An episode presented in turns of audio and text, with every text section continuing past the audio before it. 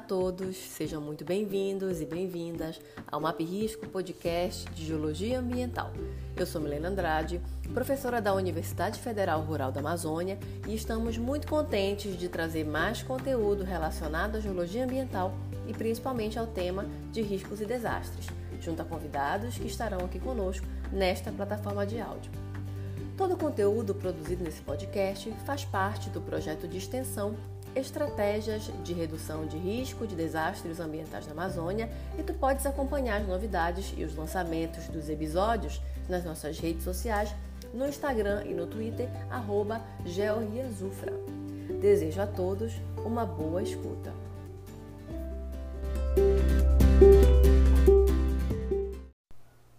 A comunicação de risco é parte essencial na redução de riscos de desastres. Em uma sociedade em que muitas pessoas são ao mesmo tempo afetadas pelo risco e participam também da produção dos mesmos, a capacidade de reflexão da própria sociedade acerca dos seus problemas e possíveis soluções passa pela comunicação. E quanto mais falamos sobre risco, prevenção, vulnerabilidade e redução de perdas, maior será o nível de informação para todos e mais estaremos próximos de conseguir contribuir com a construção de uma cultura de risco. De acordo com uma autora chamada Ivete Veiretti, a, abre aspas, a cultura do risco pode ser definida como um conhecimento e uma percepção da ameaça comum a um grupo social. Fecha aspas. E é com esse verso que esse episódio traz hoje a convidada, a professora Fabiana Souza Ferreira. Ela possui graduação em Geografia pelo Centro Universitário Fundação Santo André mestrado em Geografia pela Universidade de São Paulo e atualmente ela é doutoranda em Geografia Física pela Universidade Federal de Pernambuco. Ela é professora do Instituto Federal de São Paulo e participa como voluntária do Grupo de Estudos Ambientais da Serra do Mar. Ela também tem experiência na área de geografia, com ênfase em geografia física, atuando principalmente nos temas percepção ambiental, cartografia, geomorfologia, impactos e escorregamentos. Então, professora Fabiana, seja muito bem-vinda. É um prazer, uma honra tê-la aqui conosco no Map Risco Podcast de Geologia Ambiental, que hoje traz como tema comunicação de áreas de risco e mudanças climáticas. Se você quiser dar uma palavrinha de boas-vindas, fique à vontade. Eu gostaria de agradecer imensamente, é, imensamente deixar aqui constando o meu respeito e a minha admiração pela geologia, por vocês geólogos, e vai ser um prazer a gente poder dialogar. Obrigada.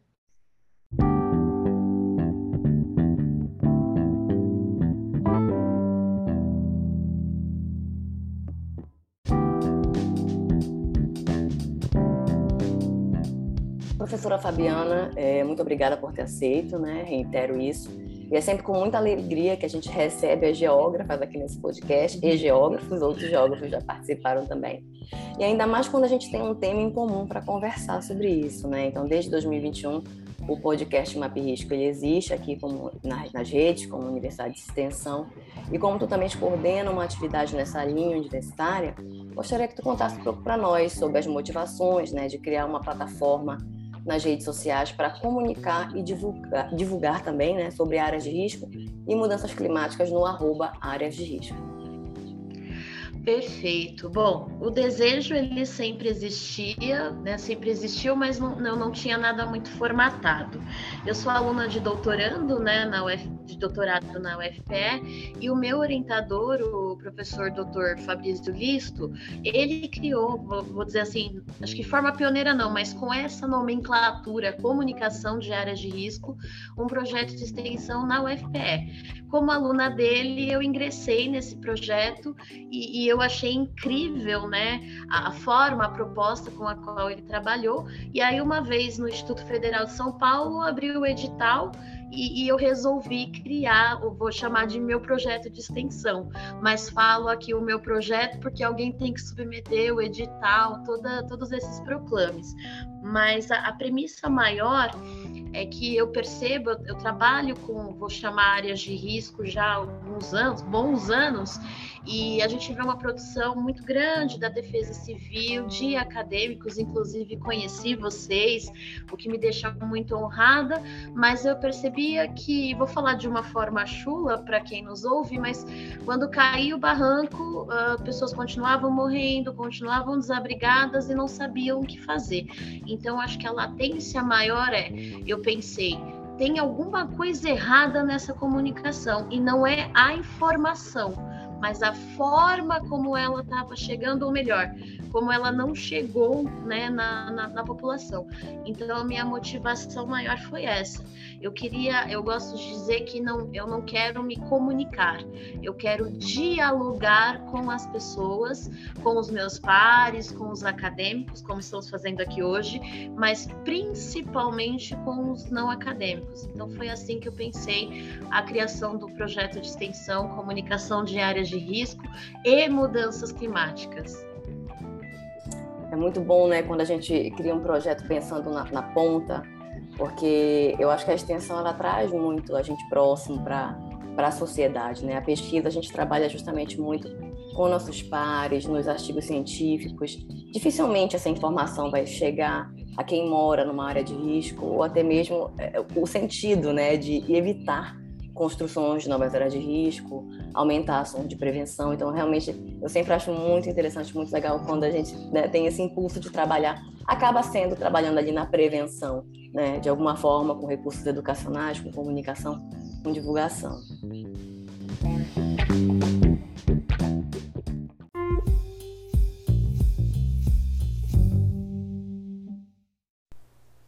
Diante desse desafio de dialogar com os diferentes atores nas redes sociais, com seu projeto de comunicação de áreas de riscos, que é muito importante, já que o risco né, ele precisa ser tratado de uma maneira interdisciplinar e transdisciplinar. E além desse projeto do arroba áreas de risco, a professora Fabiana também tem um projeto em uma linha similar e que se chama Verso e Relevo, que é um podcast trazendo convidados para tratar de muitos temas da geografia e dentre eles a questão também do risco. Então conta para a gente, professora, como funciona a escolha das pautas dos convidados e como tem sido o feedback dos episódios. É, sou suspeita porque eu sou uma amante de podcasts, mas essa história do podcast ela antecede um pouco o projeto de extensão e é uma referência ao acúmulo que a minha mãe trouxe para mim. Minha mãe hoje é uma senhora já de 65 anos, e aqui, pelo menos na região sudeste, vou falar da nossa região, tem um hábito muito forte de ouvir rádio AM, porque a, a frequência AM ela não é tanto de música, ela é muito de algum radialista que fica se comunicando. E minha mãe ouve um programa numa rádio desde 1976 e esse programa ainda existe, ele conta histórias reais. E tem uma guerra se alguém atrapalhar minha mãe na hora desse programa. E por que, eu falo desse programa? Porque não deixa de ser um podcast, assim, no formato ficar ouvindo, né? Mas muita, muita coisa que a minha mãe se informa, minha mãe tem um nível de, de instrução pequeno, ela não teve oportunidade de estudar. E muito do que ela absorve para a vida, para o dia a dia, é nesse programa. E daí, quando surge o tal do podcast e do projeto de extensão, eu falei, perfeito Primeiro, porque as pessoas têm uma vida corrida, cada um tem a sua dinâmica, então o podcast ele dá essa facilidade ao acesso, mas em especial eu escolhi uma das vertentes do projeto, o podcast, porque ele me desamarra um pouco do meio acadêmico, que de novo, né, eu converso com os meus pares, mas quero conversar com o público em geral. Então no podcast eu consigo fazer com que eu dialogue com com os meus convidados. Então, é um bate-papo, a gente não fica tão preso ao PowerPoint, ao segundo fulano ou ciclano, a gente vai desenvolvendo.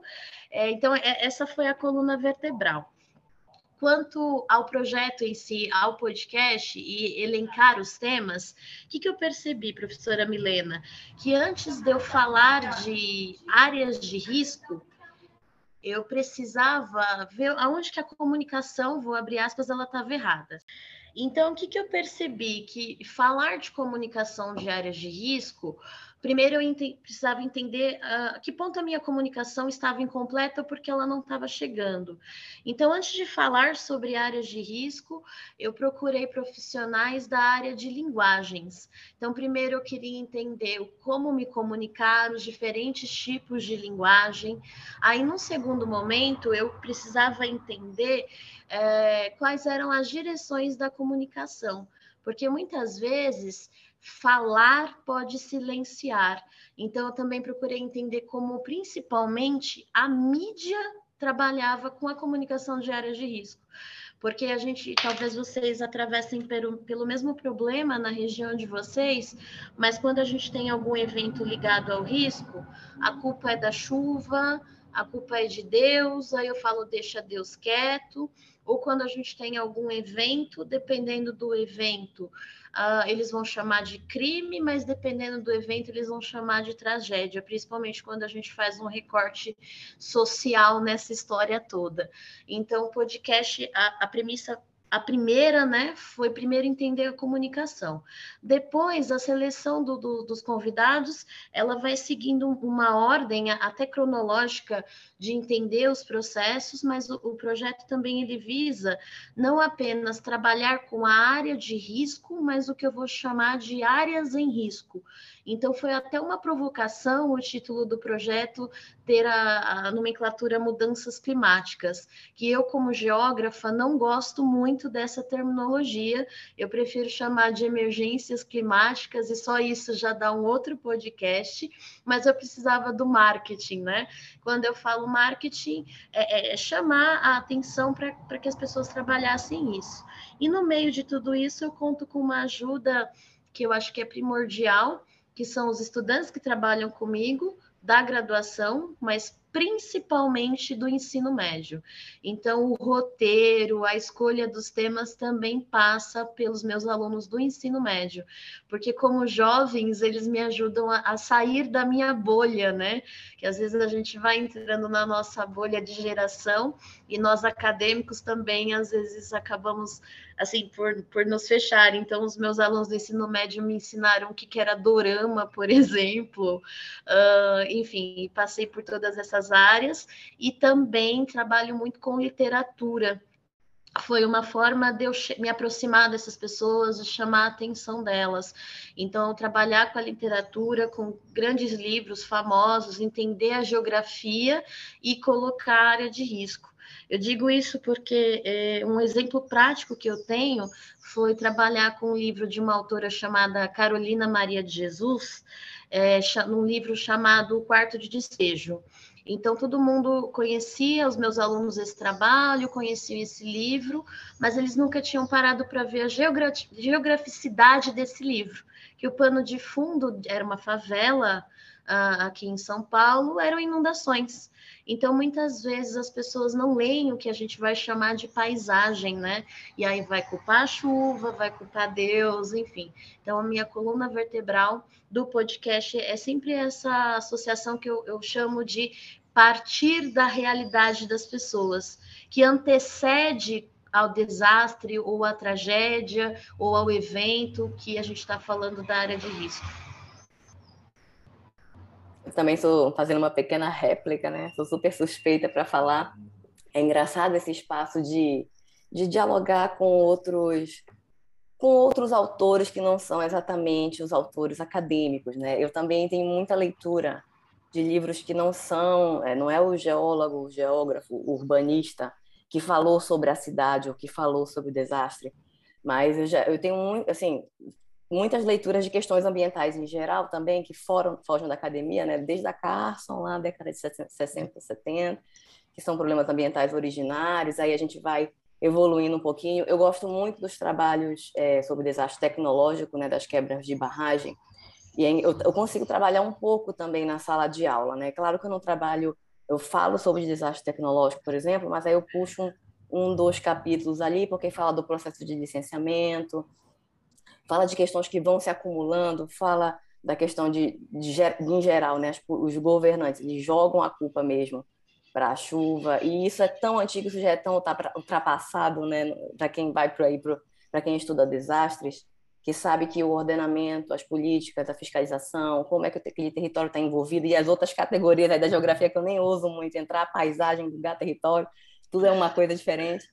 Então, eu acho que é, é muito interessante a gente poder trazer isso para um outro nicho, né? E, e assim, está aberto, quem quer escutar, fica livre para escutar também.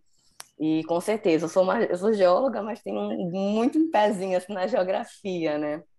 Totalmente.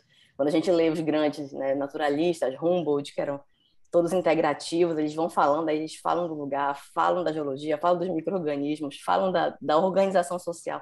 Então, isso realmente é algo que me chama também muito. Eu acho que é legal a gente ter isso em comum, né? Dois projetos visando a mesma coisa com esse tema aqui. Então, parabéns pela sua iniciativa, integrar também Obrigada. alunos do ensino médio.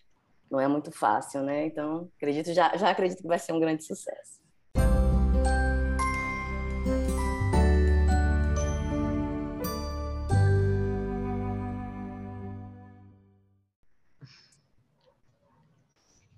Vou passar aqui para o outro bloco, é, e eu acho que é muito interessante essa linha de divulgação, né? Divulgação e, e teres feito esse resgate também da comunicação, como é que isso chega, como é que esses projetos se somam. E como tu estás aí no, no estado de São Paulo, aí a gente sabe que os escorregamentos são, juntamente com as inundações, são os riscos mais frequentes aí no estado. E com base aí na tua experiência, né, de ações de prevenção, e de comunicação, de que forma que isso tem ocorrido no ambiente acadêmico, né? Eu acho que o, que o podcast é acadêmico, mas ele dialoga com pessoas de fora também. Uhum. No próprio ambiente acadêmico, como é que tu tens é, é feito ações, né, voltada para esses temas, aí, de escorregamentos, que eu acho que é o tema do teu doutorado, né?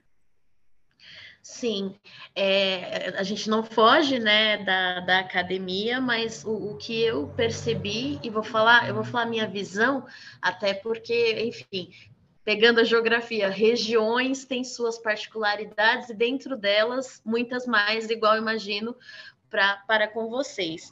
Mas o, que eu tenho percebido é o seguinte: é, em termos acadêmicos, ou vamos dizer uh, governamentais, é, existe muita produção. Então, a gente tem muita cartilha, a gente tem muita live, a gente tem muito material e de qualidade mas isso não está chegando nas pessoas. Ou aqui, quando chega, é assim, é só quando o evento já ocorreu e essas pessoas elas são retiradas do local, muitas das vezes não lhes é explicado o que está acontecendo, porque eu sempre brinco, professora, que é, eu chegar para o seu João, a dona Maria, enfim, essa comunidade, essa população e dizer, olha, você tem que sair daqui porque a tua casa vai cair, falando dos escorregamentos. Eles vão olhar para mim e dizer, eu sei, eles sabem que vai cair. Não é uma escolha, acho que isso que a gente tem que ter muito claro.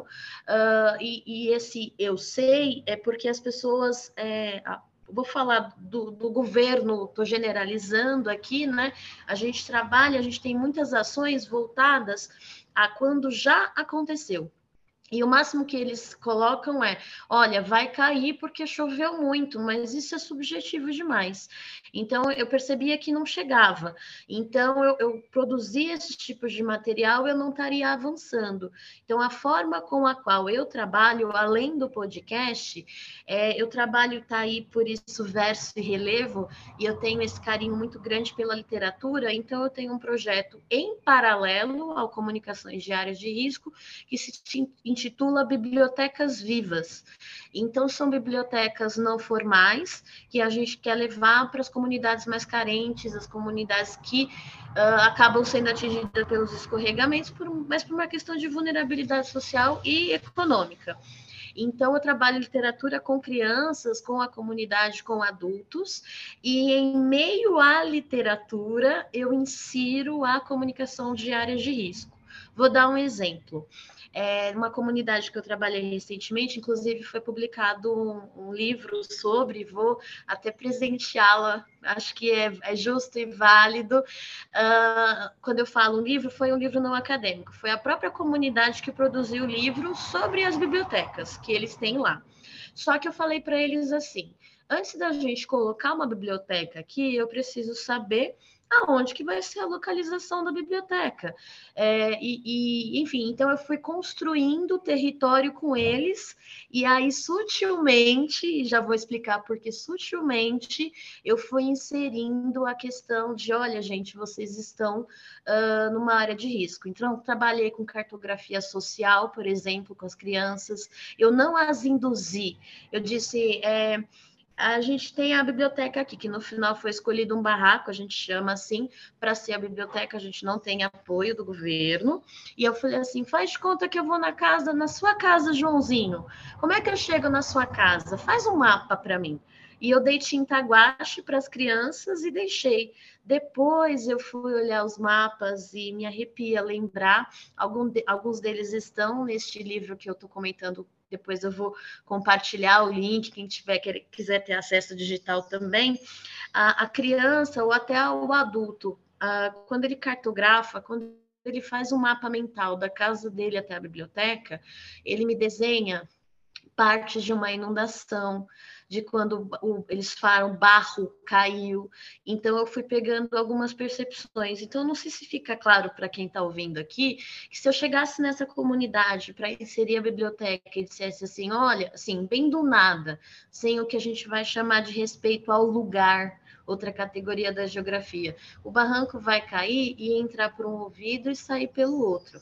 Fora o medo que as pessoas têm, eu acho natural quando a gente começa a falar de área de risco, eles morrem de medo da gente trabalhar numa prefeitura e retirar eles de lá e eles não têm para onde ir. Então, são alguns exemplos que eu, Fabiana, consegui inserir. O, o verso e relevo do meu podcast, ele surgiu de um campo que eu fiz com os meus alunos na semana de geografia do IF, né, do IF, o IFSP, é, era um trabalho de campo na cidade de São Paulo. Aí eu pensei assim, se eu fizer um trabalho de campo de geomorfologia urbana, os meus alunos de 20, 19 anos vão falar assim, que saco. Assim, porque eles são muito jovenzinhos, entraram na faculdade, né? Aí eu falei, não. Então eu peguei músicas de um, de um, cantor famoso, pelo menos aqui na região sudeste, de samba, que é o Adoniran Barbosa. Então, eu peguei todos os sambas do Adoniran Barbosa, que fala da cidade de São Paulo, e pelas letras das músicas, eu escolhi os pontos de parada do trabalho de campo. Por, e, e, esses pontos era para explicar, inclusive, a questão de áreas de risco que a gente tem dentro do centro da cidade de São Paulo.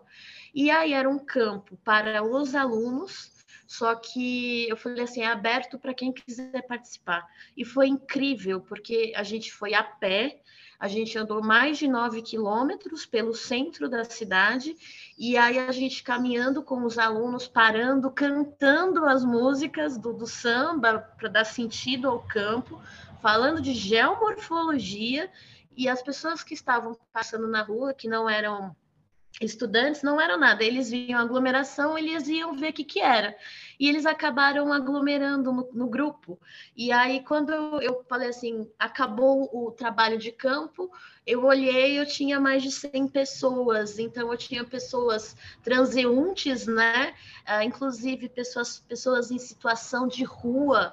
Em São Paulo, infelizmente, é uma realidade muito grave, mas é, eles se aglomeraram ao nosso grupo, porque eles queriam saber mais sobre a cidade. Mas veja, eu não cheguei com termos técnicos. Eu cantava ou pedia para algum aluno cantar um pedacinho de uma música que é popular, exemplo, Saudosa Maloca, e as pessoas se identificava, ah, eu quero saber mais. Então, eu consegui me comunicar sobre áreas de risco sem ser tão acadêmica. E, de novo, não, não estou condenando a academia, eu estou dizendo que, pensando que é um projeto de extensão, a gente precisa estourar essas bolhas.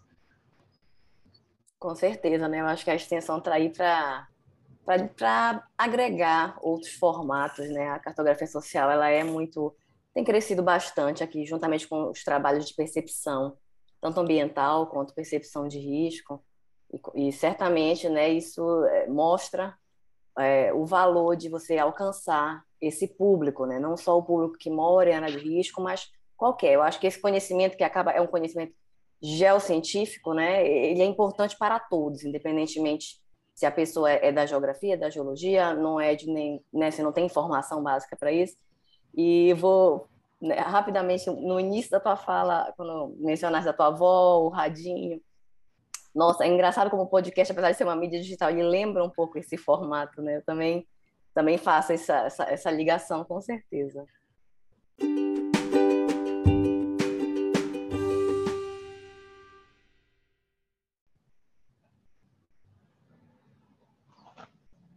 Bom, professora Fabiana, a gente está chegando no final e muito obrigada por compartilhar aqui conosco sobre o seu projeto.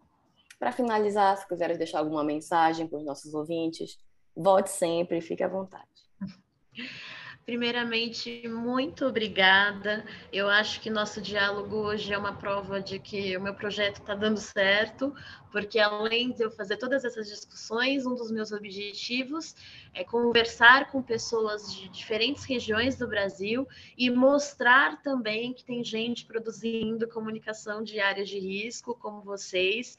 Então, é gratidão por ter conhecido o grupo, por estar aqui hoje. E eu acho que uma frase final que são duas, é uma junção, mas que eu quero deixar para quem está nos ouvindo, para quem trabalha com essa temática ou qualquer outra. A primeira é do professor Paulo Freire, que ele diz que não existe saber mais nem saber menos, existem saberes diferentes. Então, por isso que é importante não só comunicar, mas dialogar com as pessoas, que aí a gente tem essa troca, né? E eu também lembro de um psicanalista que eu carrego muito comigo dentro do meu projeto, que é o Carl Jung, ele diz assim: conheça todas as técnicas, domine todas as teorias, mas ao falar com uma alma humana, seja apenas outra alma humana. Então, a gente não jamais deve abandonar a academia, nossos artigos, nossas pesquisas são de extrema importância, mas de alguma forma, em algum momento, elas devem ser universais, senão a gente perde o sentido de continuar sendo cientista, né? E é isso, muitíssimo obrigada, me sinto honrada em estar dialogando com vocês. Obrigada, Fabiana.